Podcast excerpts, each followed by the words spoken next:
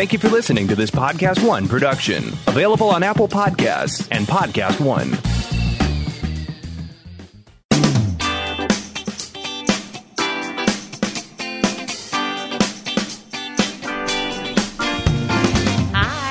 Thanks for joining me back again this week, Creating Confidence, my second show. I'm so excited you're here. And I just wanted to say thank you so much for all of your support, encouragement, subscriptions, ratings, and reviews. They made such a difference. Now, like anything, when I go into a new venture, I'm going to have goals, I'm going to have deadlines, I'm going to have a plan and strategy. And coming into creating confidence as a first time podcaster last week, I had met with the podcast one team. This is their expertise. They know this arena. I do not. So they shared with me that the first 48 hours of a show are really critical to achieving massive success. So there's a short term play which is the first 48 hours. And then, of course, there's a longer term play, which you want to over time become a top show all the time, offering great value for your audience and driving more subscribers and ratings and reviews. So, I learned that I had 48 hours, a really intense window. I decided to clear my schedule for those two days, and I relied on an experience that I had nearly a year ago. May 22nd, 2018 is when my first book, Confidence Creator, dropped. And going into that launch, I had never had a launch before. Remember, I had been in corporate America for my entire lifetime, my entire career. So I had never had a personal launch. And launching the book was scary. I didn't know what I was doing. I made plenty of mistakes. However, some really positive things did happen. And like anything, hard work works. So I worked really hard at driving the launch of the book and it ended up doing well. And there's a number of reasons why that happened. So I used and leveraged the knowledge that I had created from my launch last year, nearly a year ago, serendipitously. Um, so, you know, so much can happen a year. In 2018, I was launching the book in 2019, I'm launching the podcast and going into the podcast, I'm set up a little bit better. I've got the experience with launch from the book, so I know some of the things to do and not do. I've got this time a team behind me of experts at Podcast One that do this for a living, and they propped me up and they gave me some information. They said, Hey, Heather, here's what's worked. They talked a lot about social media, a lot about accessing people with millions of followers. Now, spoiler alert, I don't have millions of followers yet. So I thought to myself, okay, I see how some of these show hosts were able to go number one because their following was so massive, they have a lot of reach. I don't have that. So to reach millions of people, I can do it a different way. I can tap hundreds of people with thousands of followers, and that could potentially get me the same result. It's going to take more work. It's going to take a lot more follow up, but that was the only way I could find in my circle of, of influence you know an opportunity to reach that amount of people. So i put that on my list. I created a massive list just like i did when i launched the book of my ride or die people i could tap that would help me that i could get to before launch before that 48 hour window and do some work ahead of time. Sadly that list has changed drastically in the last year. After leaving corporate america a lot of the people that i used to consider my friends have disappeared from my life and I was reminded of this when I compared the list for my book launch to my list now. And today I feel really grateful. I know that the people who are with me are not with me because of my job title. They are not with me because I can get them tickets to an event. But looking back, I think a lot of the people that I was surrounded with weren't really in it to be with me. They were in it to get something from me.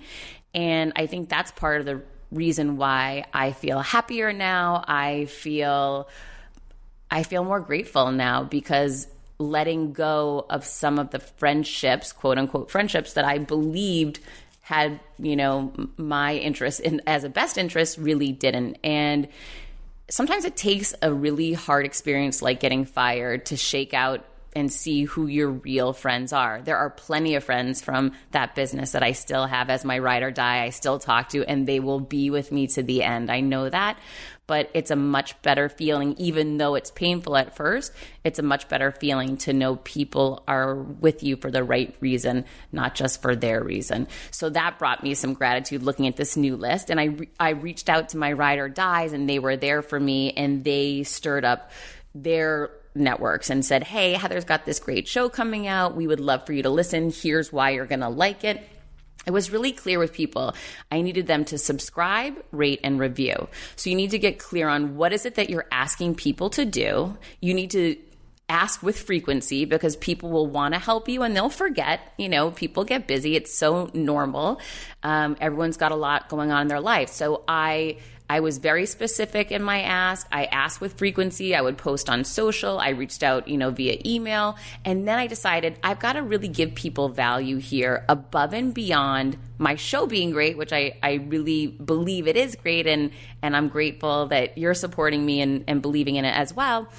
You know, how can I offer more value? Now, this is a difference maker that I didn't have a year ago. So much can change in a year.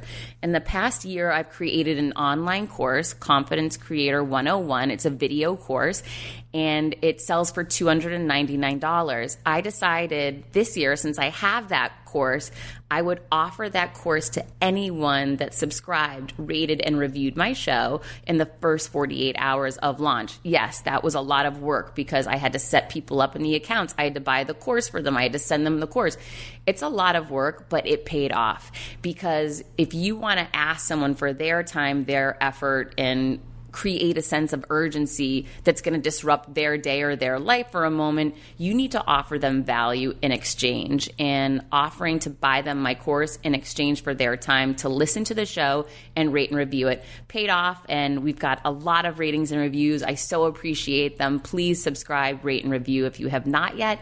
It does make a huge difference. Now, my goal at launch and with you know in conjunction with podcast one we wanted to get the show to number one Unfortunately, that did not happen. However, when I woke up after 48 hours, I jumped on my phone to check and see if we were number one. We weren't there, which is okay. There's nothing wrong with setting a high bar and not achieving it. However, we did achieve in the business category new and noteworthy show, which I'm really, really proud of and really excited for. So thanks for the support. Sometimes we don't achieve our massive goals, but we achieve smaller ones, which are indicators indicators to me that I'm on the right path. I just need to reach more people, keep creating great shows, and bringing value to you each week, which I'm doing this week. I'm really excited for the show this week because a year ago at this time is when I, my guest that you're going to meet here in a minute, I actually went on his show and I want to share with you what happened there because it's an interesting story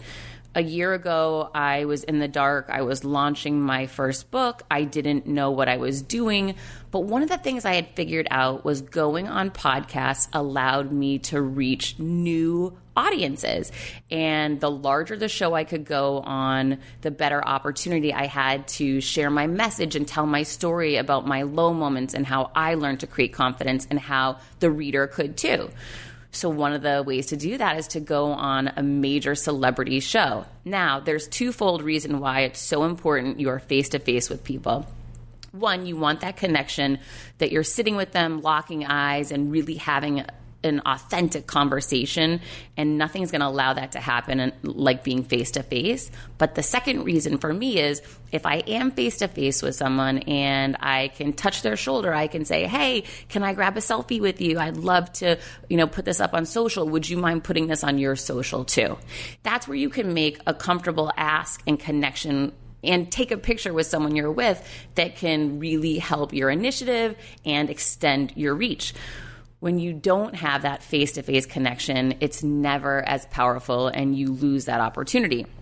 About a year ago today, I flew out to New York. And when I take on a trip like that, it costs me a lot of money. I don't bill that back to anyone but my company. And being an entrepreneur can be expensive, and you need to make really good decisions with where are you going to allocate funds. Well, when I know I'm getting a face to face meeting with a big show, big show host, I'm going all in because those are the times I want to roll the dice and spend the money on this trip a year ago, I was flying to New York to go on the Jenny McCarthy show, which I had decided was going to be my game changer. In my mind, this was how I was going to get my book to take off, and I just knew it, or so I thought. I got off the elevator on my way to do her show, and I was told that Jenny did not make it to New York and instead was stuck in Chicago and would be Skyping in for the interview wow, mic drop moment. I was discouraged to say the least. I knew I wouldn't be able to get a picture with her. I knew I wouldn't be able to make that connection with her. And I was really disappointed as I had made the investment to fly to New York, stay in New York. Now, I had created other meetings around this, but this was really the epicenter of my trip and why I, I made the trip. So I was discouraged. And as I thought, I sat down in the studio, lights went on, she came on a screen, she asked me some questions. It was basically a hot minute, and the lights went off and she was gone. So there was no connection, no friendship, no follow up, and a lot of disappointment on my end. I went back to my hotel room, disappointed. Again, this is just about a year ago today. And I text a friend of mine that I had met five years prior. Um, I text my friend Steve and let him know I was in the city, disappointed, and you know the show had not panned out the way I thought. He responded to me, "Hey, I think I can get you on my show tomorrow. Let me te- check with James. So he checked with James Altucher uh, and got back to me right away. Yeah, he's read your book. Um, we've got an opening in the morning. Someone just canceled on us why don't you come in? And this reminds me of The Voice when someone has been voted off and suddenly another coach hits the red button and goes for the save. This was that moment for me. I had been so clear that it was the Jenny McCarthy show that was going to change everything for me. And I was sitting feeling bad for myself in my hotel room, so disappointed that I'd spent all this money on this trip in my mind for nothing when the coach that went for the save was my friend Steve. Uh, and it just worked out unbelievably well. That show and that interview, when he interviewed me a year ago, ended up being one of the largest shows I have gone on year to date. Sold more books for me, expanded my reach immensely. And to this day, I still get notes about that interview.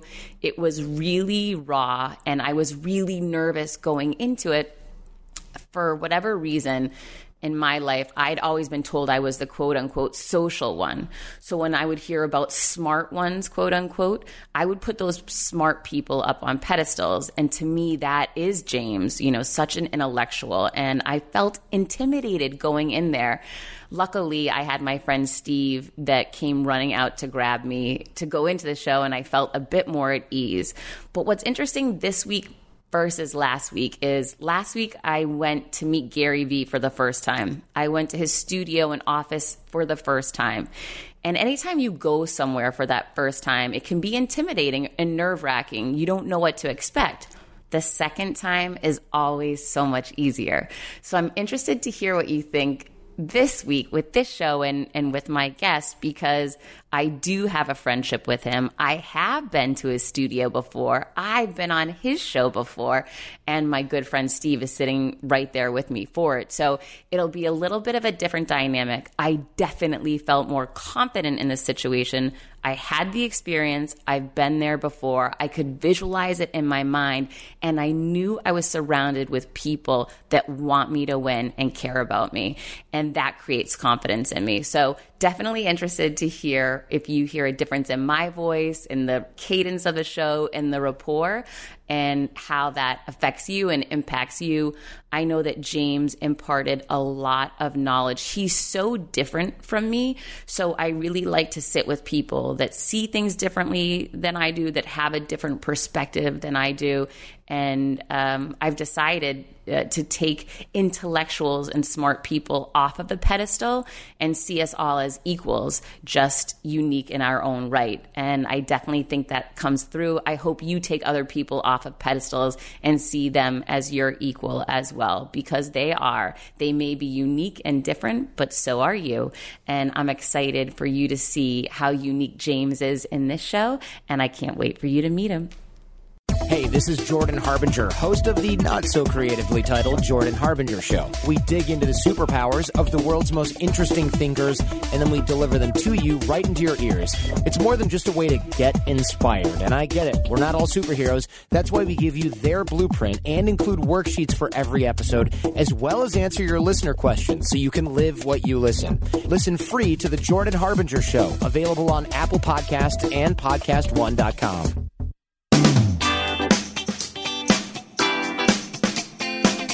Okay, so this is so surreal. I'm so excited to be here today. Um, my guest is James Altucher. He has been called by Forbes magazine. He's described as one of the most interesting, no, the most interesting man in the world, which we need to discuss that. He's an author, investor, writer of 23 books, including Choose Yourself, a chess master, stand up comedian, and comedy club owner, and the host of the enormously successful James Altucher Show. So the irony here is, and why I'm so excited to be with you, is almost one year ago today, I was sitting in the seat that you are sitting in.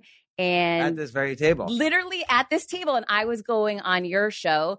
And I'm just so grateful that you made time for me today and that you had me as your guest a year ago. Well, I first off, it was a pleasure to have you, and I and I loved your your book, and uh, I think the podcast. what My goal always is: are the listeners getting real value out of the podcast, and is it and is it riveting enough for them to keep listening? And so. It was both riveting and they got value. And I, I hope you got, I don't know if you got any feedback. Sometimes people get feedback from their friends like, oh, I feel like this is staged. Okay, so I have done and promoted my book endlessly, as you know, in the past year. I sold more books coming on your show, which shocked me because I did not think your audience would be my audience. And it just really, to me, what that showed me was you read my book, you were so thoughtful about my book, and you had such great questions. It really dug into the book, which revealed the book to the audience and in turn delivered sales. And it was phenomenal feedback. So thank you. No, I really appreciate it, and I and I think what people are starting to realize is that a three minute segment on traditional media, you know, I won't, you know, whether it's national, some national morning show when there's all the well known ones, or or local media in New York and L.A. and other big cities, it's not as powerful as a podcast where you can really get in depth on a subject and really learn. So my goal is like I read your book and then I have this amazing opportunity. I have the author in front of me. So everything I wanted to learn from the book, I can just dive deeper and ask about because I wanted more confidence. We can all use more confidence and, you know, and all the other topics that your, your book, you know, touched upon. And that's why we're here today, creating confidence. But the sad thing is, so many people don't take the time to actually do due diligence and research a guest. I have listened to so many of your shows and having met you in person, you know, it was funny. When I walked in here a year ago, I was very nervous and intimidated by you. Fact, straight up fact. And this was absolutely the largest podcast I'd ever been on. You are extremely successful. I perceived you very much as an intellectual, so intelligent and I feel smart. like I want to correct you on every item you just said. I will, of list. course you do, because I know you now. Mm-hmm. However, when you don't know someone and you walk into a situation, you create your own persona story. And I was sitting out there so nervous. And thankfully to Steve, your executive producer, you know, we had a relationship. So he helped bridge that fear gap for me walking in, which was super helpful, allowed me to feel a bit more confident to come in here. And then I also got the sense, right or wrong, that you didn't care for me when you first met me. what? Yeah, I told. Oh, That's really no, but that's really interesting. So tell me, tell me why. I'll tell you why. Because when I walked in, you said you were doing another show with some athlete, a, a former athlete, baseball player, Keith Steve- Hernandez. Keith Hernandez. Sorry about that. Oh, I just apologized, and I hadn't done that since the '80s. That was late. I know him because he was on Seinfeld. That that's the main reason I know him. So I, you were wrapping up one show. You came out for a hot second, and I went to take a picture with you, and you said, "I don't do pictures." What?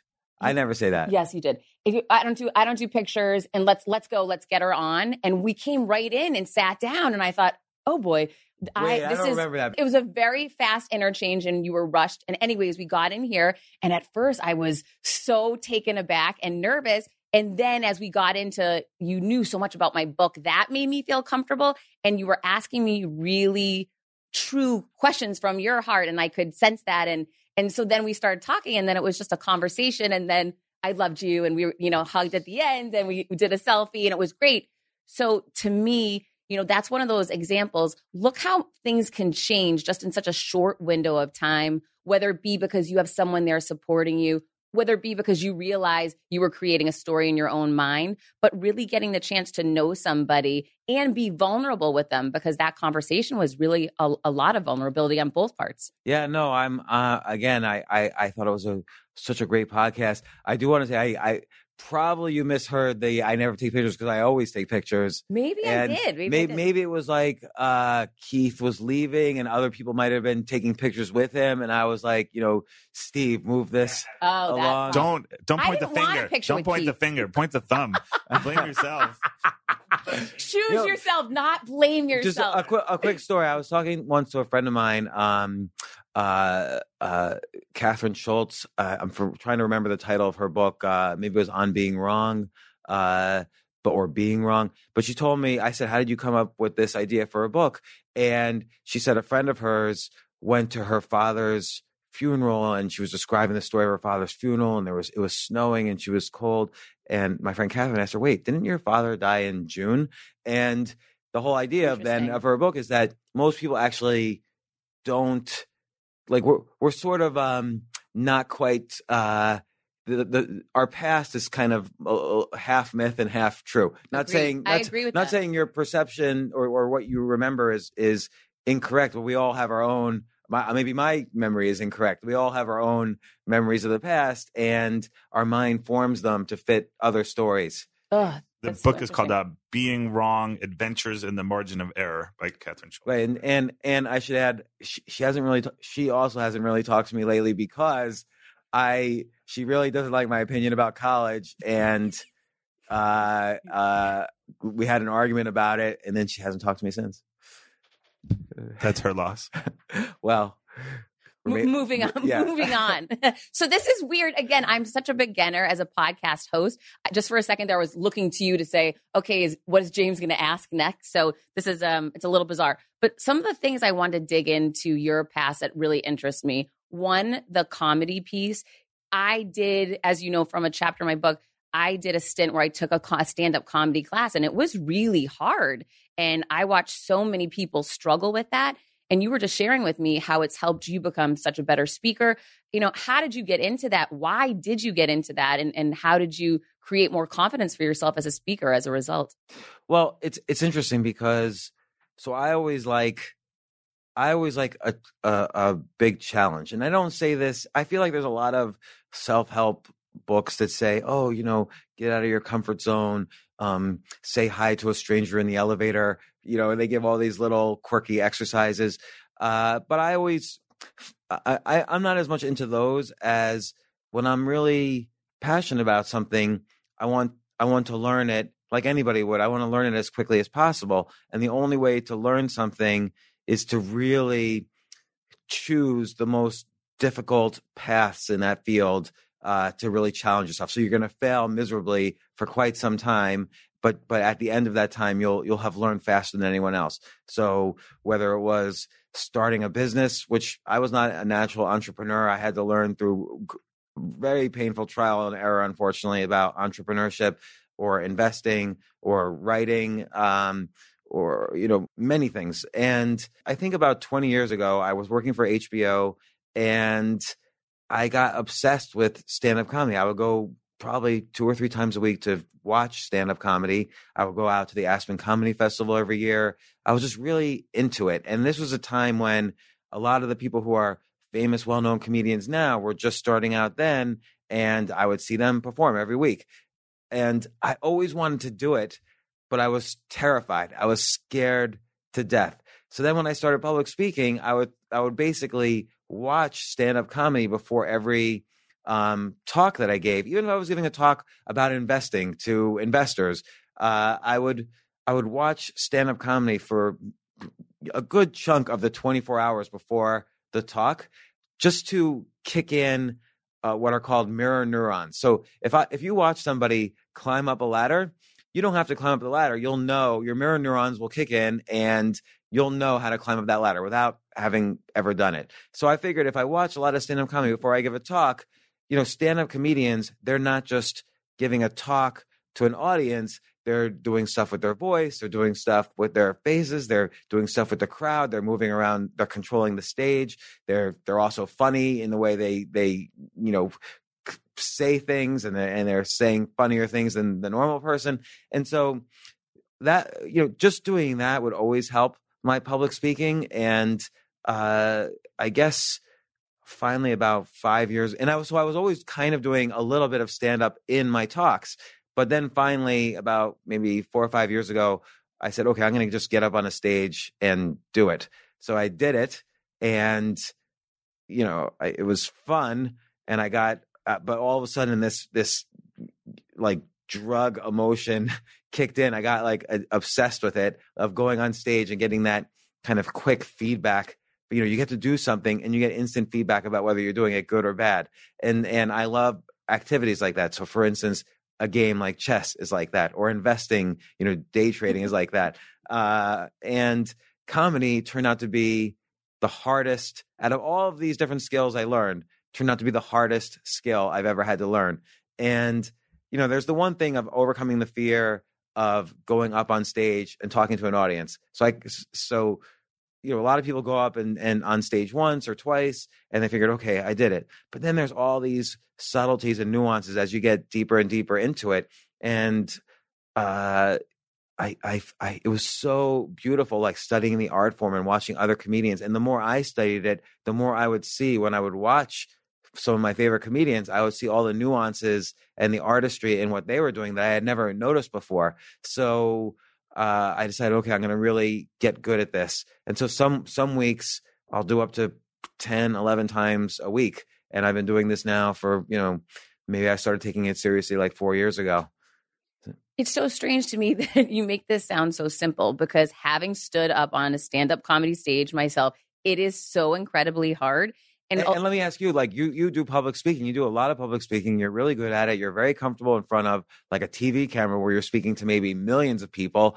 Um, what what make what do you feel is the hard part for you when you're standing up in front of 20 strangers who don't know you at all and, and won't you know won't know you afterwards? Steve, you knew he was going to have to go back to hosting the show. I mean, I knew this was coming. So for me, it's not hard anymore at all. I, I don't even think about it. It just comes naturally. But it's because I'm 44 years old and I've been doing it for 24 years. So somewhere along the way, that progression, it became natural. I don't. But, but like, what was the difference in stand up comedy? Because it's the same thing. You're going to go up on a stage and you're going to talk to people. Well, coming up with bits and making people laugh is different than speaking and sharing, communicating a message. What if, what if, um, I mean, I'm not. It's always bad to steal jokes and to use someone else's jokes. But I'm just wondering, would it change for you if someone gave you the jokes and so you knew, uh, oh, okay, these jokes have been tested by Jerry Seinfeld, and now I'm going to do them. Absolutely. You think that? Because I, I, think I would be just as nervous. Uh, because I think. I don't think the you know we're all funny people. Like when we're talking to our friends, we're we're funny. We make our friends laugh and so on. But for me, it was just there's something else about a bunch of strangers judging you and you know and then things go wrong. Even if you have the funny all prepared things go wrong. Someone drops their drink someone's whispering and figuring out the check someone's just talking to their friend or texting on their phone or there's a drunk heckler or there's only 12 people in the audience or there's 500 people in the audience. So there's all sorts of situations in comedy that don't occur in public speaking uh, and so I'm curious if there if an element of that made it difficult, made the comedy thing difficult for you. No, and you just you reminded me of a, a personal story that really was about creating confidence, which is an NBA player reached out to me, had read my book, and said, I'm struggling with my confidence, Heather. Can we meet and talk about how I can create more? So, of course, I, I met with him. And when I sat down, I said, Really, what is the crux of this? He said, Here's the thing. I have, you know, I've got a great shot from the free throw line in practice. I never miss. However, in the games, my stats don't represent that. I panic. And I said, why? Why, you know, why are you panicking? And he, and he said, every single person in the world is watching me. You don't understand, Heather. You've never played professional sports. And I said, just what you just said. Basically, no one's watching. They're dropping their drink. They're on Instagram. They're running to the bathroom. There's a million different things happening. And people are so consumed with themselves. The goal is actually trying to get people to look at you. But I don't know. I don't know if he's totally correct either because the stakes for him is not that everybody's watching him, is that the, the, stakes are that he's in a professional game where his future income and status in the game, you know, the, his team is his tribe. So his status in his tribe is not defined by how he does in practice. It's how he does in the game. And I think, I think he's kind of fooling himself into thinking it's another issue when it's more of this tribal issue that he's going to lose status in a professional game unless he makes the same baskets he makes in practice. And I think that's you know that will affect your your your the, the neurochemicals that are triggered when when confidence is triggered. So so for instance, doing comedy, getting that kind of confidence on stage and learning those nuances, that made me so much more. Con- I was already a confident public speaker and and and pretty good at it, but it changed the game completely for me in public speaking and even going on TV. So you can go on when you go on TV, there's an anchor or two, and then there's two or three people on a panel often, you know, and then you're you're being a pundit about something. Suddenly I realized, oh, this is like these just these three other people or four other people. It's like um who, one of us is on the stage and the rest is the audience. So I just made make sure I'm the one on the stage, and that's so I trim I put on my my stand up comedy muscles and and not necessarily the humor, but the controlling the stage because only one person can do it, and and that works even on media appearances. So any anything, I don't know. There's a lot of skills that that and it's related. To, a lot of it's related to confidence. There's a lot of skills that comedy bleeds into, uh, but comedy itself is requires, as you know, requires such enormous confidence because you're you're naked up there on the stage in a way that not even for normal public speaking. Public speaking, they go there, they know who you are, or they know what the topic is. They want to learn more. Like, yeah, I'd like to learn more about confidence, and they go there, and then and and so you're given you're given a free pass for at least the first few minutes, and then of course you're great at what you do, and you establish your credentials, and you tell some stories, and now they're they're in. You know what works because you've done it so many times. And with comedy, you're given like they give you only a few seconds before they either like they're in or they're out, and they're like, okay, 15 minutes until the next comic. I'm just going to tune out for now on this guy. And have you ever been booed before? Oh yeah, I mean I've done it like a, you know over a thousand times now. I've everything everything good and bad that could possibly happen has happened to me. Quick math the less your business spends on operations, on multiple systems, on delivering your product or service, the more margin you have, the more money you keep. But with higher expenses on materials, employees, distribution, borrowing, everything costs more. So to reduce costs and headaches, smart businesses are graduating to NetSuite by Oracle. NetSuite is the number one cloud financial system bringing accounting, financial management, inventory, HR into one platform and one source of truth. With NetSuite, you reduce IT costs because NetSuite lives in the cloud with no hardware required, accessed from anywhere. You cut the cost of maintaining multiple systems because you've got one unified business management suite. You improve efficiency by bringing all your major business processes into one platform, slashing manual tasks and errors.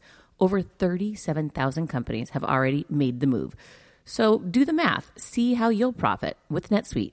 I want you to know that finding ways to be more efficient, cut costs, and get rid of errors and mistakes can completely transform your business, boost your performance at the same time. This is why you need NetSuite now. Now through April 15th, NetSuite is offering a one of a kind flexible financing program. Head to netsuite.com slash Monahan. netsuite.com slash Monahan netsuite.com slash Monahan. CBDistillery.com is giving you an exclusive offer, and it's huge. Right now, you can get up to 30% off everything. If you've struggled with sleep, stress, or pain after physical activity, CBDistillery.com has a targeted plant powered solution just for you. I love hearing how many of you have seen improvement in your daily life thanks to CBD. So, if better sleep, more calm, and relief from discomfort after physical activity sounds good to you, you should explore CBD. Don't miss this massive sale and get up to 30% off your order. Visit cbdistillery.com and enter VIP. That's cbdistillery.com and enter VIP at cbdistillery.com. Not available in Idaho, Iowa, and South Dakota. That to me sounds horrible. And we were talking earlier about someone who had read my book, got into comedy. It was a passion of his. He loved it. Funny Pat, great guy. And he was booed off stage once and he never went back up, got into a career in aviation, became very successful financially, you know, supposedly successful, but really had detached from his passion and he felt empty, you know, whatever it was 15 years later and happened to read my book. I met with him he went back into comedy after really discovering for himself how to create confidence in himself and pursue his passion. How did he specifically do it? I mean, he went step by step. He he first of all decided I'm not pursuing my passion. I'm empty at work. I don't love what I'm doing. What is it I love to do? So he started journaling and figuring out I really miss the comedy piece. I miss standing up on that stage.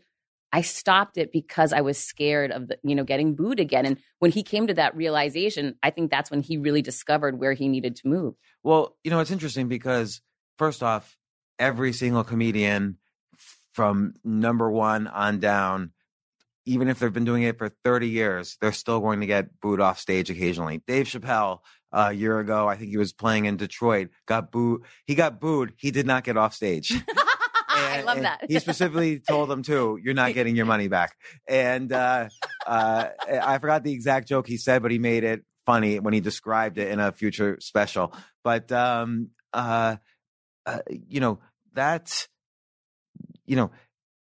I've, I've, every time I've been mildly heckled or even worse, if there's silence and you just get off the stage and you have this feeling like, gosh, they didn't like me for some reason um, I always feel like, okay, that's the last, I don't need to do this. It's, it's, it takes even a 15 minute set, just preparing and amping myself up. It takes three or four hours out of my day, uh, uh for, for, you know, anywhere from like 12 to 200 people. Who knows how many people are going to be there?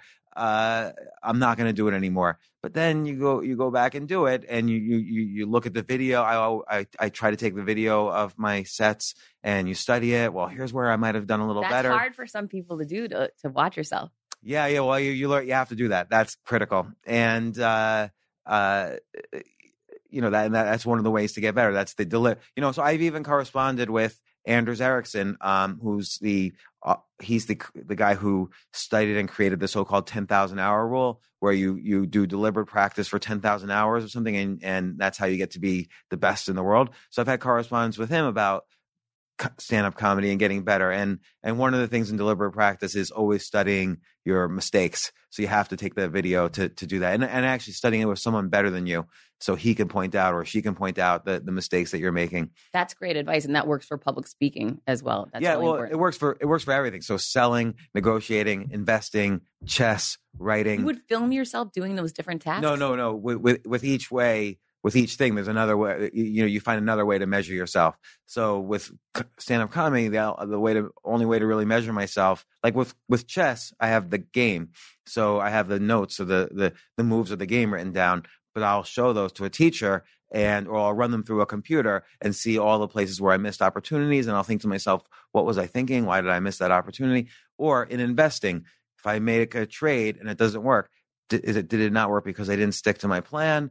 Did I stick to my plan and it didn't work? In which case, it's okay. It's okay to fail sometimes if you stuck to your plan. Uh, with entrepreneurship, with with a sale, or with with hiring and firing employees, you know, did I, you know, with each thing, it's the it's the same kind of process. Like you look you look at your mistakes, you try to learn from them, you try to analyze them, and that gives you more confidence later on as well. Like, oh, okay, I've seen this situation 50 times before. Now I know what to do. Oh, someone's heckling me uh, in this kind of way, now I know what to do. I'll pull that out of the cat the, the catalog I have of heckling situations and I can deal with it a certain way. But what about those people that are younger that don't have the experience yet? Well, you have to get you have it's what this is an important thing that that is really interesting. It was interesting for me to realize is that when you are really love and and are passionate about something. And by the way, hopefully everybody does something that they love and are passionate about. I think it goes, definitely most people do not, by the way. But I, I think most people do not, but I think I think it interweaves with if you're really good at something, probably you'll be passionate about it too. And there's usually some ways to make money at it, no matter what it is. But you know, it's you have to kind of find the right spot where it's that sweet spot of you're good at it, you're passionate about it, and you can make money at it. And and there's usually some intersection there, and you just have to find it. And and I think people give up and they say, oh, okay, forget it, I'm just going to go to law school That's or the whatever. Agaki. Mm-hmm. I think is that the word, Steve. You'll have to tell me if I have that right. The Agaki principle, I G A K I. But it's all about marrying your purpose, your passion, and your value and your worth together, and finding that opportunity Yeah. to drive drive value financially for yourself too. Yeah, no, and I think I think the the problem is is that that people think okay, that's the path to happiness, right? Happiness has become this kind of catch-all phrase for like this state of being that we should uh, you know strive to be in, but that doesn't really that's not really true. Like happiness, you know, is a result again of oh, somebody claps, so you're happy for a few seconds, but then you're back down to your base level. Everybody's got a base level of happiness, which is hard to to change. But there's other th- things like fulfillment and meaning and and and other things that really have nothing to do with happiness. And so when you find something you're passionate about, something that's worthy of being passionate about, you're not going to be good at it. Like because if it's so important that it's worthy of, of your efforts and being passionate about it, then then you're you're gonna really suck at it for the first, you know, week, month, five years, ten years. You know, it's one of those things. The more you learn, the more there is to learn. Um, even Plato said, you know, the one thing I know is that I know nothing. So, uh, you know, if if you if you decide, oh, I'm, I really love tennis and I'm going to get better at tennis, and you're let's say you're you're young enough to be a pro and you have some talent, you're going to just suck when you start, and you're gonna and it's going to take you years to get good. Or if you're an entrepreneur, you're not going to know all the things about entrepreneurship on day one. There are so many subtleties and nuances. There's like a thousand little nuances of entrepreneurship. Like, how will my company be valued by others? How will how do I sell so that I could hand this off to a project manager? How do I negotiate price? How do I price things? There's all these subtleties and nuances that take years to really learn, and you're gonna suck at it for so long while you learn it, and it's gonna feel really bad during that process most of the time. And so that's why I'm always, you know, it's like finding your passion and and or, or purpose or whatever you want to call it is almost the opposite of going for easy happiness because you're about to put yourself Through the in, through the struggle.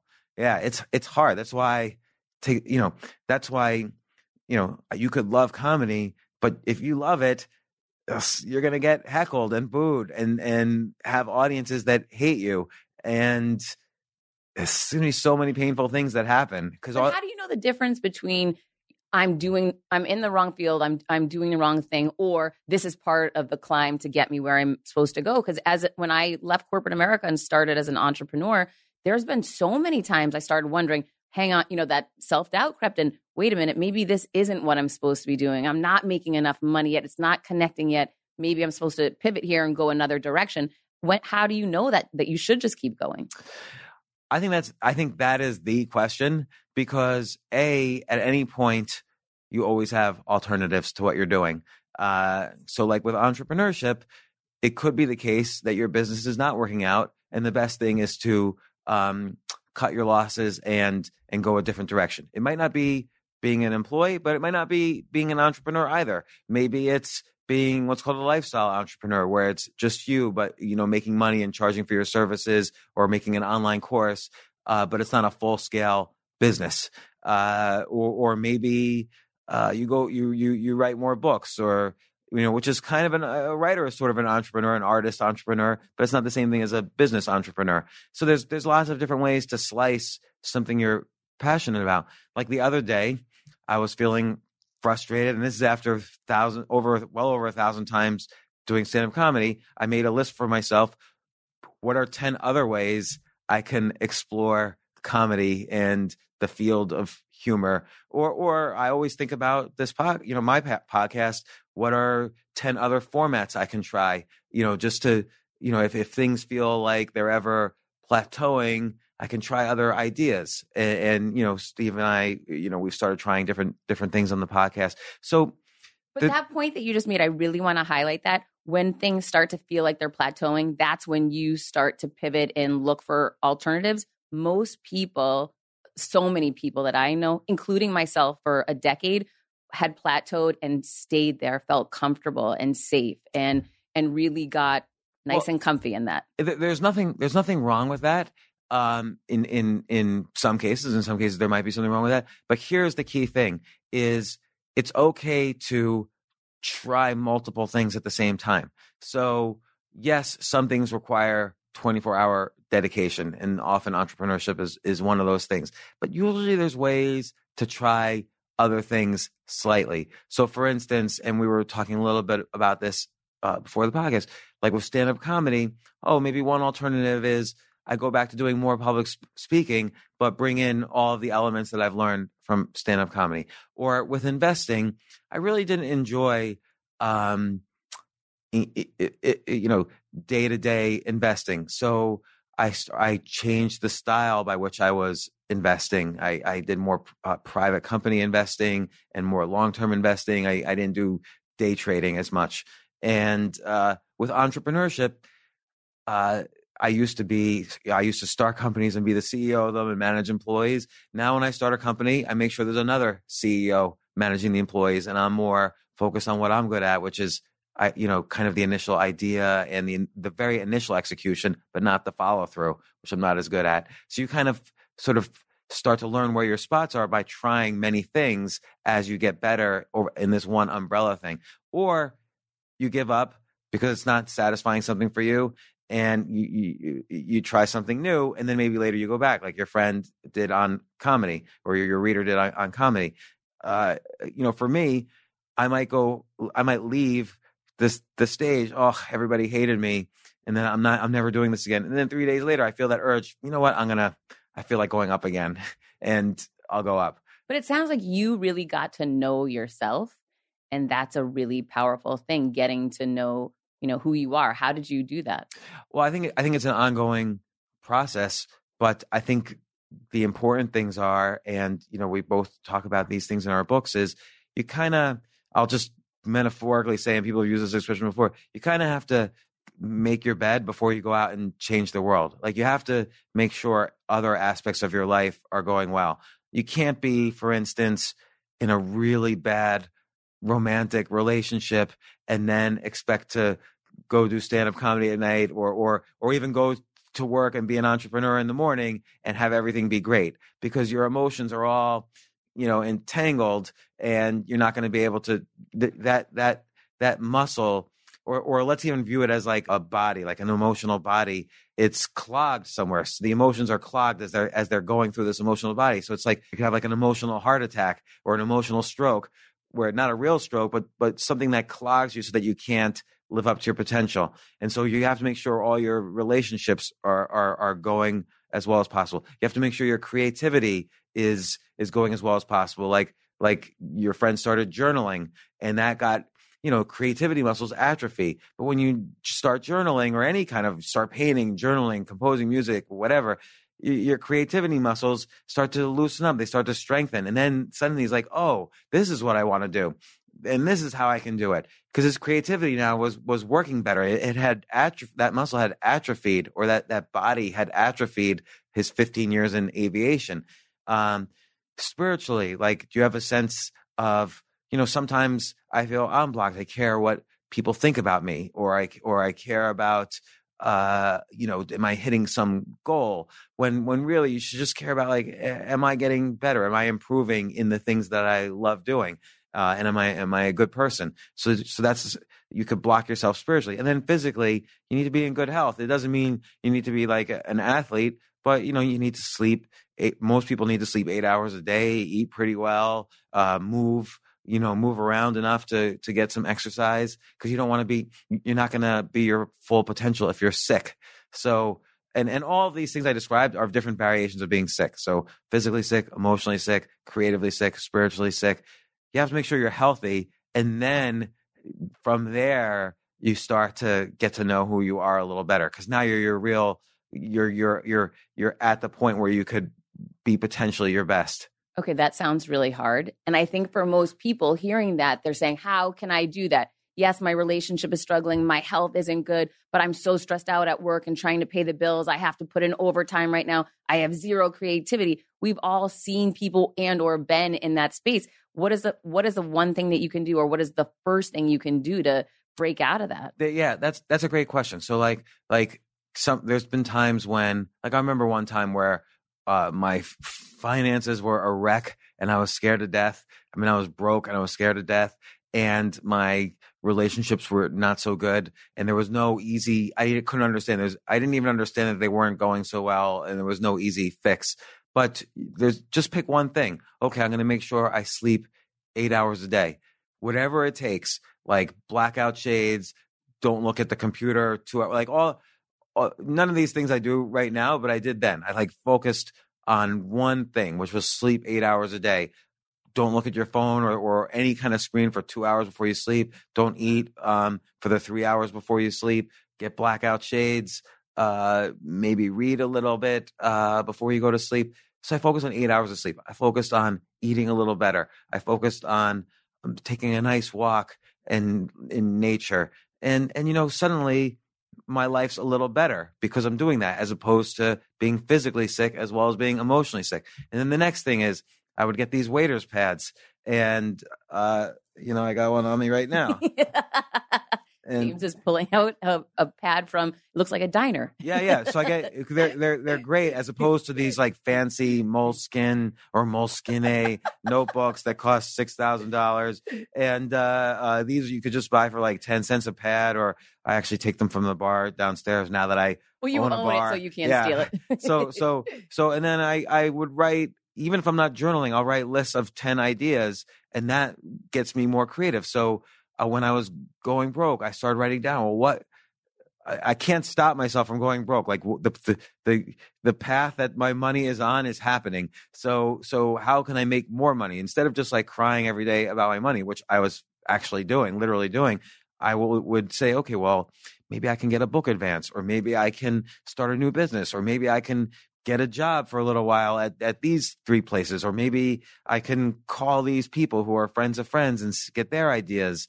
And I would write these things down, and sometimes there would be a good idea, but really it was just practicing getting more creative again. And finally, things would start to click. Even if it was not an idea I'd written down, things would start to click just because in general, I would start to see more opportunities in life because my creativity muscle was going. So pick one thing and just improve it. And then in the process, you might see, oh, okay, yeah, my emotional life is not going so well. I can see this now because my creativity is noticing it, or my physical health's better, so I'm noticing it, or my spiritual health. Like you could practice, oh, I care about what this person is saying about me to someone else. Uh, but but being aware of that and catching yourself and thinking, you know what, doesn't really matter. We're all gonna die in 50 years. Like he could say or she could say whatever they want, and and trying to be above that and reading books that are people think you know oh you have to meditate or pray or whatever. Uh, sometimes just reading spiritual books makes me feel inspired or watching an inspiring video or whatever and then just thinking about what are the things that are really bothering me that I should rise above and being aware of just being aware of it even if they bother you awareness is the first step. So being taking that first step is is is maybe that's the only step you have to take. You, I, the sleep point is massive, and I've learned so much recently about how important and how sleep affects your health, your well being, your mental state. I mean, essentially everything. So it's a it's amazing point. Yeah, yeah. Well, I mean, and all the all these points are the same thing, but like sleep, you'll you'll if you're only sleeping four hours a night because you're so busy, you're going to get sick. Maybe not when you're 20, but certainly when you're 30, 40, 50, like you'll get sick. You can't help it. Or if you don't eat so well, or honestly, if you're in a bad emotional situation, you'll get sick more often than not. Or if you're not as creative, you'll because you and then you're feeling like, oh, I hate my job, you'll get sick more often than not. Or if you're obsessing on what other people are thinking about you, or if you're obsessing about the world's going to collapse, like because you know so many people got to like half the country one way or the other was going to get depressed on election day because there was so much hate and anger. Sure. And I saw people get so depressed, they got physically sick and they stopped their writing projects, they stopped their podcasts. I one friend of mine stopped his podcast and uh, I wrote to him, you know, I'm, I'm not being political, but I, I said to him, what you stopped your podcast because you're upset at what happened. So what's better? A world that you think is crappy without your podcast or a world that's crappy with your podcast? And Great point. so he's like, "You're right," and he started up his podcast again. So you know, uh, you know, being aware of the things that are causing you this angst again, whether it's physical, emotional, creative, spiritual, this will just improve you. And, and like you said, it is hard. So just focus on one thing, whether it's sleep or read an inspirational book or write down 10 ideas today or make a friend or help somebody. So, you know, earlier uh, we talked about happiness and how um, there's this base level of happiness. So, whether you get sad or happy, people tend to go back to that base level. But you can raise that base level, it, it turns out, um, by helping people. So, by actually doing service, will actually increase Uh, in your in your body the base level of happiness that you'll return to. Steve must have the highest level of happiness out of everybody. I No, I wouldn't say that. but I, but I think He Steve helps does- a lot I of think- people. Wow. I think A lot of Steve does have a really high base level, higher than mine, a higher base level of happiness than, than mine. And so I remind myself of that, like, oh, you know, I should help people more, you know, because sometimes I get too into, well, am I achieving these different things on, you on help things? millions of people with your books, your podcast each week. I, I think we have to remind ourselves like happiness begins where selfishness ends, you know, and it just does. Uh, that's, a, that's a good Yeah. Steve Well quote. It's a good Right. point. no, but And- like, and- I have and- to stay on brand. But no, and, and, mean, and by, by the way, Heather, I, I, does. I, Yeah. I agree with you, but sometimes I don't always know that. Like I, I know it like just how you know when someone comes up to you and says something or you get an email, but you know, I don't always know that. And, and again, sometimes I have to check myself. Well, am I doing too much of this one activity, which is not, you know, when I, uh, you know, sometimes investing doesn't help anybody. So that's why I switched from investing to writing. Or, you know, sometimes you have to make sure well, all your are your activities, even the ones you're passionate about, you know, on track for also put you on track for being a better person and, and you know, which increases your base level of happiness, which is important. When starting out a new business, it's a complete pain to get through the LLC part. Tailor Brands makes it 90% easier. It's easy and affordable to get your LLC with Tailor Brands. Tailor Brands offers all the legal requirements for LLCs, such as registered agent, annual compliance, EIN, operating agreement, business license, and permits, and much more. Tailor Brands walks you through each step of building a successful business and has everything you need all in one place bookkeeping, invoicing, business licenses and permits, business documents, bank accounts and so much more. And our listeners will receive 35% off Tailor Brands LLC formation plans using this link, tailorbrands.com slash confidence. That's T-A-I-L-O-R-B-R-A-N-D-S dot com slash confidence. So get started today with Tailor Brands. When I started podcasting, an online store was the furthest thing from my mind. Now I'm selling my group coaching on the regular, and it is just so easy, all because I use Shopify. Shopify is the global commerce platform that helps you sell at every stage of your business, from the launch your online shop stage to the first real life store stage, all the way to did we just hit a million orders stage? Shopify is there to help you grow. Whether you're selling scented soaps or offering outdoor outfits, Shopify helps you sell everywhere. From their all in one e commerce platform to their in person POS system, wherever and whatever you're selling, Shopify's got you covered. Shopify helps you turn browsers into buyers with the internet's best converting checkout, 36% better on average compared to other leading commerce platforms and sell more with less effort thanks to Shopify Magic, your AI powered all star. I didn't know what I was going to do when I got fired. Launching my own business seemed so intimidating. I didn't know how to set up a website, and I really didn't need to. Shopify does it all for you, and they make it so easy. It was that breakthrough moment for me that I realized I can do this. I can go to work for myself thanks to Shopify. What I love about Shopify is you don't need to have all this technology information ready to, you don't need to know how to plan and run things. You just need to go to the platform, turn it on, and know what you're selling. And Shopify is going to help you figure out the rest. Shopify powers 10% of all e-commerce in the US and Shopify is the global force behind Allbirds, Rothy's, and Brooklinen, and millions of other entrepreneurs of every size across 175 countries, including your girl right here. Plus, Shopify's award-winning help is there to support your success every step of the way because businesses that grow, grow with Shopify. Sign up for a $1 per month trial period at shopify.com slash Monahan all lowercase. Go to shopify.com slash Monahan now to grow your business no matter what stage you're in. Shopify.com slash Monahan. No matter what stage you're at, they're going to make it easy. When you need mealtime inspiration, it's worth shopping Kroger, where you'll find over 30,000 mouthwatering choices that excite your inner foodie. And no matter what tasty choice you make, you'll enjoy our everyday low prices, plus extra ways to save, like digital coupons worth over $600 each week. You can also save up to $1 off per gallon at the pump with fuel points. More savings and more inspiring flavors make shopping Kroger worth it every time. Kroger, fresh for everyone. Fuel restrictions apply so important. You've spoken a lot about creativity, and that interests me because you, like me, had more of a linear path back in corporate America and around financial and, and driving revenue for other people, shareholders in publicly traded companies. Then you made this pivot and got into this really creative world, you know, stand up comedy, writing, podcasting. Do you believe that everybody has a high level creativity or some level of creativity because when I was in corporate America, I did not think I was creative at all.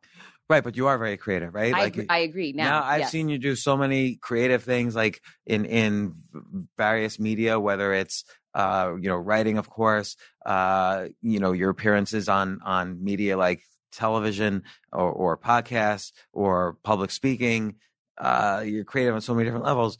I think anybody we're we're we're we're naturally creative beings. We have to be because you wouldn't your ancestors 70,000 years ago wouldn't have survived if they didn't think, "Huh, I can't find any food over here, so I got to be creative. How am I going to feed my tribe? I got to look over here, but maybe there's lions, so I better pretend to be a bush sometimes." And I don't know, there's they were more creative than we are now on, on a daily basis just for survival. But we're all we've all got that same DNA in us.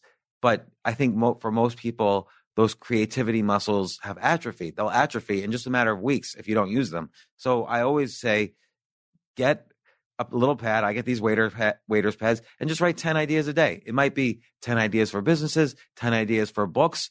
It might be 10 ideas for um, uh, somebody else. I might think of, oh, here's 10 ideas for Heather or uh, uh, might be 10 ideas for Amazon. So one time I wrote 10 ideas for Amazon's self-publishing unit and I sent it to them and they invited me to come out to Seattle and take a look at all their products before they were being released. Amazing. And you know, so I did that for 10 ideas for LinkedIn. I got invited to go out to LinkedIn. 10 ideas for Google. I've been out to Google a bunch of times. So this this this sort of thing kind of builds and builds your creativity muscle uh expands until you're like literally bulked up. You're like an idea machine at that point and it's it's incredible. And you you start off with no creativity, thinking you have no creativity, and then suddenly just doing this for like two months, even you're more creative than 99.99% of people because they're all thinking that they can't be creative, and you just did a little bit each day, and boom, just 10 ideas a day. So, and sometimes the ideas can be dumb. Like uh, yesterday, I did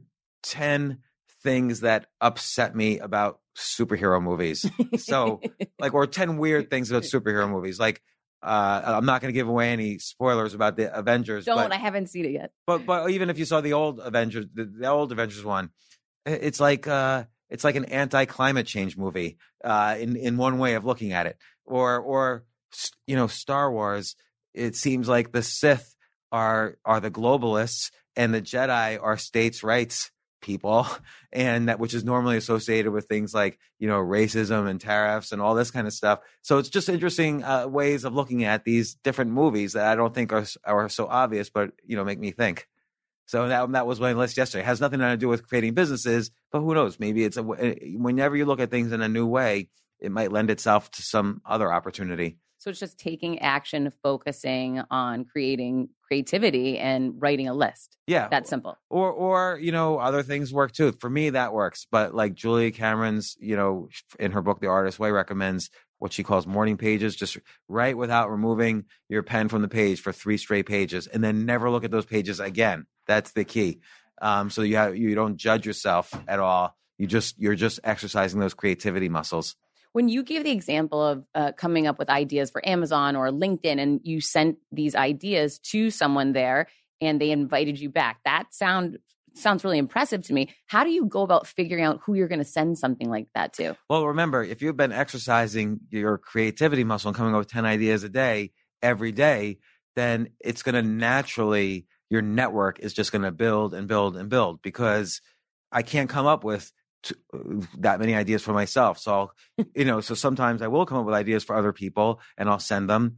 I remember in that particular case, if I make the chain, maybe it was in 2000, 2010 or 2011, I wrote 10 ideas uh, to an entrepreneur. I like an entrepreneur wrote me um, uh, an email saying his business was failing and he and he had no idea what to do. And so I looked at his business and I wrote 10 ideas. Like I really researched it and he was just blown away by the ideas. I'm not patting myself on the back. He sent them around to people. They were all excited. They started doing them and and whatever. Then a friend of his was the head of a, a department of Amazon. So when I wrote uh, 10 ideas for Amazon, I sent it to him. He sent it to his friend. So your, your network starts to build and then things happen. By the way, most of my list, nothing happens. You can't have 3,650 good ideas a year. And you're most, I, if I come up with 10 ideas for Facebook, maybe I have nobody to send them to. So that just sits in my pad forever doing nothing. I, I don't blind send them to somebody if I don't know somebody there uh or actually maybe I do, but I don't know. with Facebook with Facebook I didn't. I never I have visited Facebook, but for other reasons.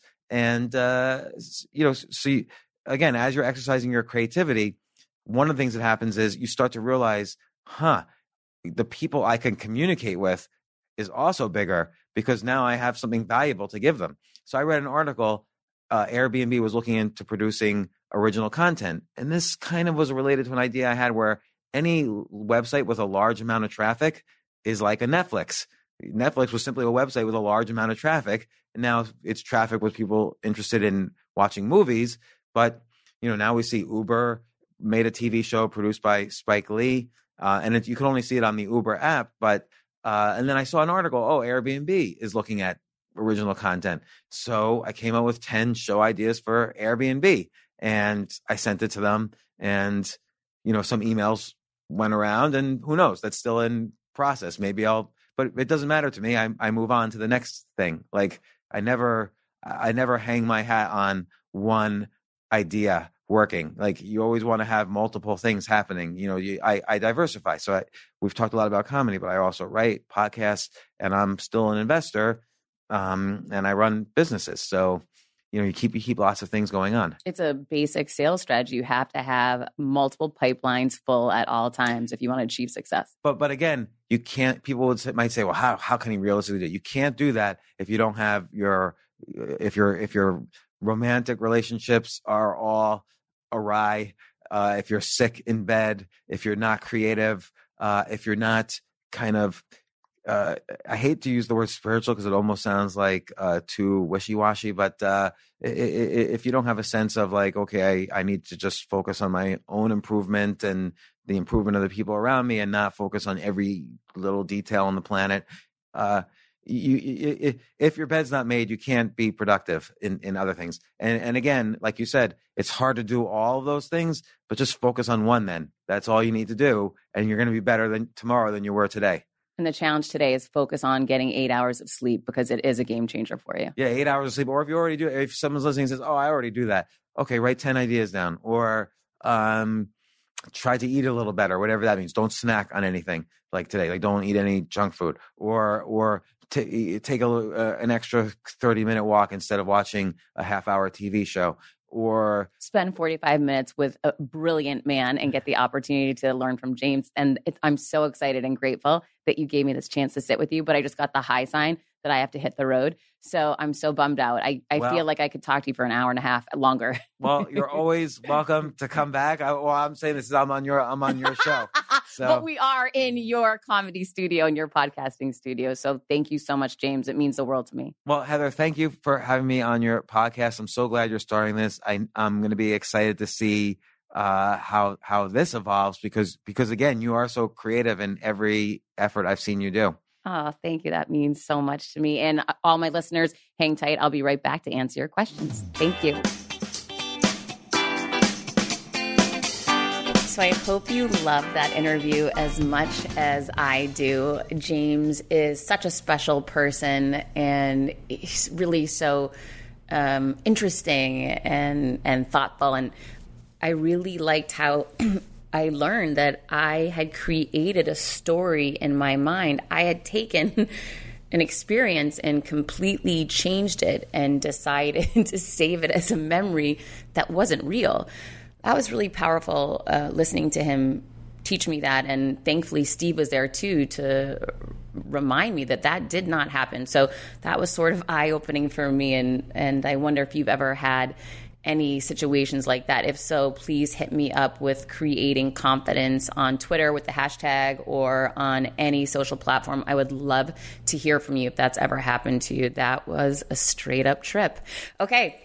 So this is the segment where I answer questions and and actually this first question comes from an experience that I had this week. I um, I'm always investing in myself and putting my best foot forward. It's it's really key in creating confidence in yourself and and moving yourself advancing yourself in any initiative but one of the ways that I do that is every few months I invest in professional pictures of myself I've met an amazing photographer here locally in Miami that is um, so efficient. She brings together a group of women so that it's not too expensive for anyone, and she's able to photograph everyone in one day, back to back to back it can be a little chaotic.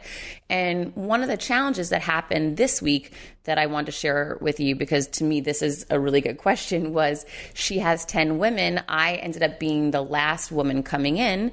And when I got there, she was so far behind. And I pulled her to the side and I said, Listen, what's going on? It doesn't, we were supposed to shoot today. I, my call time was 2:30 which we would should start by 3 the latest. And now it looks like we're not going to be starting till at least 5 how did this happen? And she explained to me her level of upset and stress is that one woman came hours late and completely threw her schedule off so she felt badly, which I know a lot of us do, addressing it with this one woman. So I explained something to her.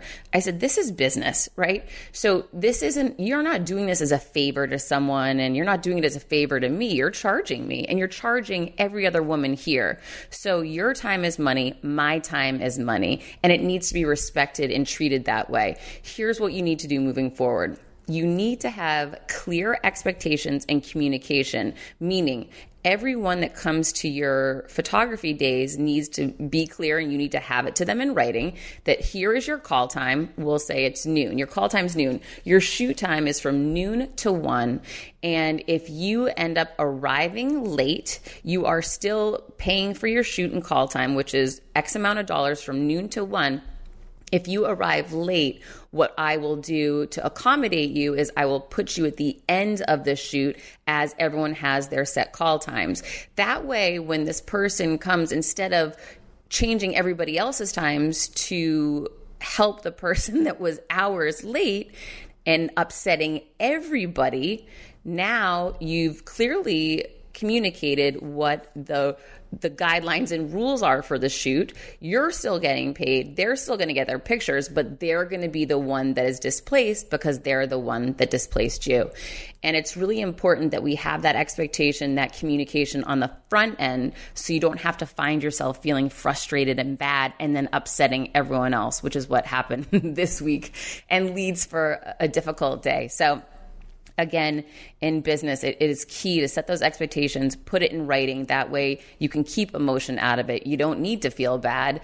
And in fact that other person is the one they're going to have to find something to do with themselves for a few hours. Um, but again if they had been on time it wouldn't have been a problem.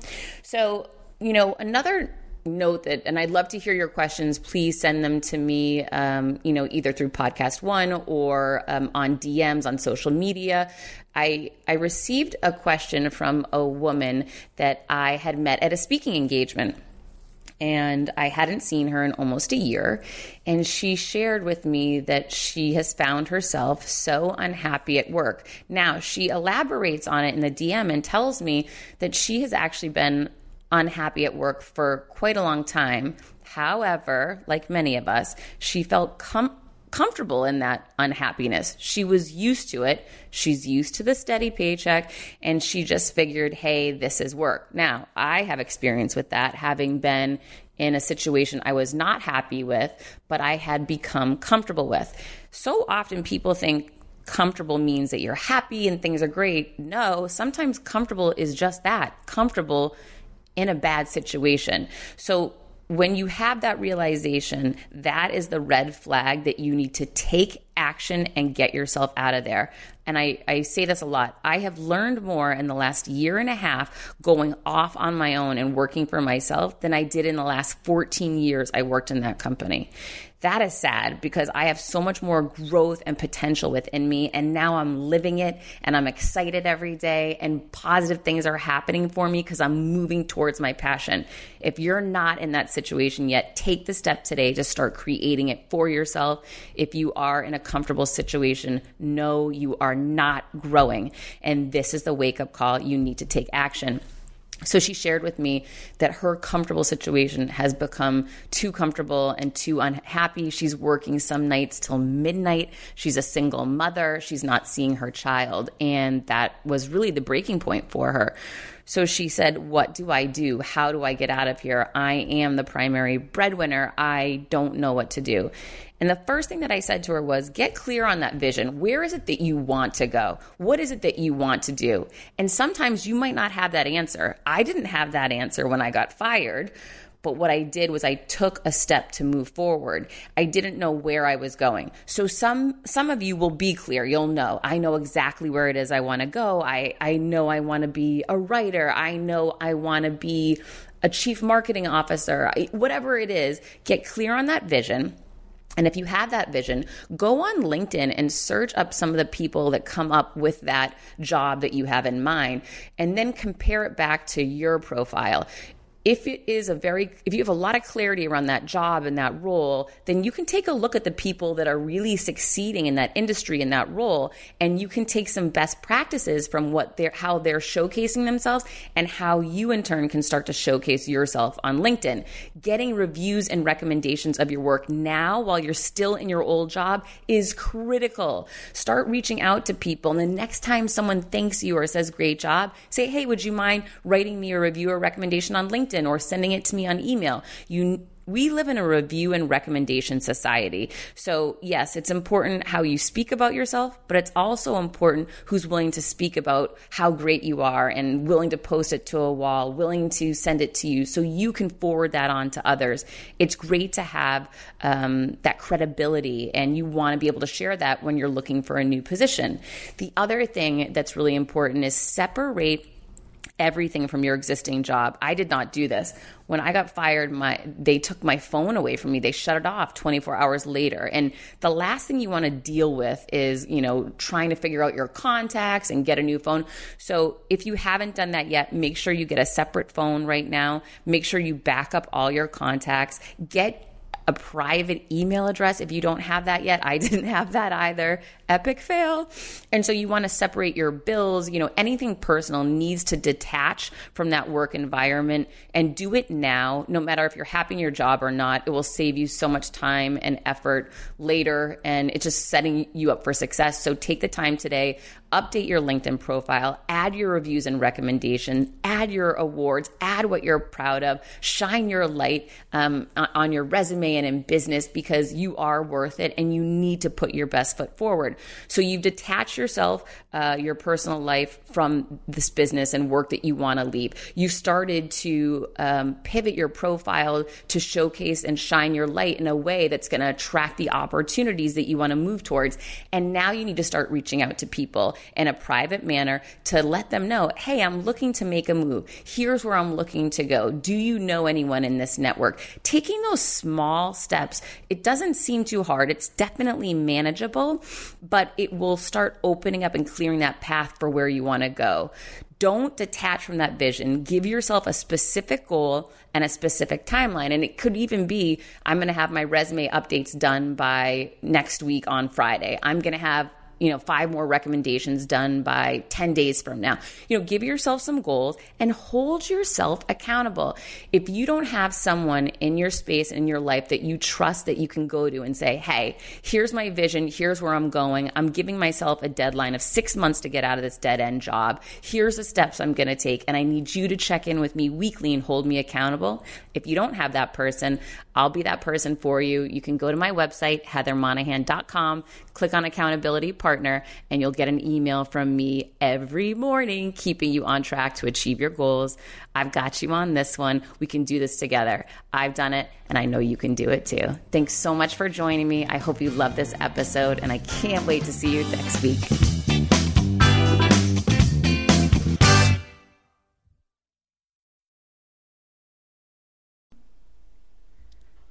Hi, I'm here to tell you about a new podcast that I am so excited about. Negotiate Your Best Life, hosted by Rebecca Zung, a part of the Yap Media Network.